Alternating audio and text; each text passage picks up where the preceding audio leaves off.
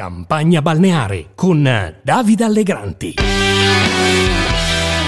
Noi puntiamo per l'appunto a una rimonta che passa dal mezzogiorno, ci sono tanti elementi che ce lo dicono, io ho deciso di concentrare tutta l'ultima parte della campagna elettorale sul mezzogiorno e questo vuol dire che dopo chi vincerà vincerà, avrà la maggioranza. Benvenuti, benvenuti, ultimi giorni di campagna elettorale, domenica 25 settembre si vota e guardate un po' che cosa sta succedendo. Sorpresa, il PD ha scoperto il mezzogiorno, sorpresa, Enrico Letta ha scoperto il mezzogiorno e sapete perché? Ma è naturale, perché Beppe Conte, il solito passante della storia, va al sud e lo acclamano. Il PD, come spesso gli accade, non può fare altro che andare a rimorchio e dunque al sud ringraziano, sentitamente ringraziano Conte per il reddito di cittadinanza e per la pensione di cittadinanza. E qui bisogna capire perché. Diamo un'occhiata ai numeri. Stando ai dati dell'Inps più aggiornati pubblicati nell'agosto 2022, in Italia tra gennaio e luglio di quest'anno i nuclei percettori di almeno una mensilità di reddito di cittadinanza e pensione di cittadinanza sono 1.605.819. Le persone coinvolte sono in totale 3.515.428. L'importo medio mensile è pari a 552,33 euro. Se guardiamo la distribuzione geografica, vediamo che il maggior numero di persone coinvolte è in Campania, 850.208 persone, seguite da Sicilia, 685.357 e Puglia, 332.454. Quindi, quando Conte insiste sulla difesa del reddito e della pensione di cittadinanza, non può che ricevere applausi dalla folla festante in giro per il mezzogiorno. Quel sud che alle elezioni politiche del 2018 regalò percentuali bulgare, o meglio siciliane, al Movimento 5 Stelle. Proprio in Sicilia i 5 Stelle sfiorarono il 50%, in Calabria arrivarono al 43%, in Puglia al 45% e via così.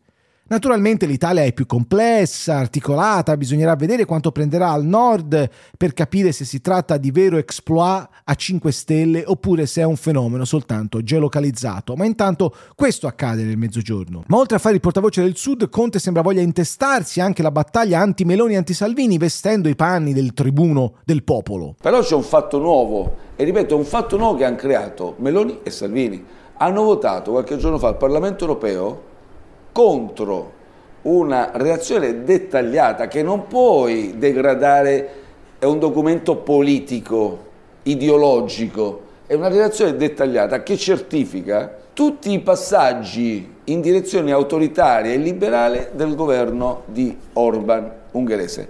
Se tu addirittura neppure si sono astenuti, hanno votato a favore del governo di questa svolta illiberale, allora attenzione, io dico io non ti do patenti di legittimazione democratica, ma se tu dici che quelle riforme che sono state fatte in direzione illiberale, quelle riforme che sono state fatte, quella svolta che viene adesso nell'arco di questi anni è stata realizzata e per te corrisponde a un'idea di democrazia plausibile, io ti dico allora non sei idoneo a governare l'Italia, mi preoccupo, ma non da politico, da cittadino italiano.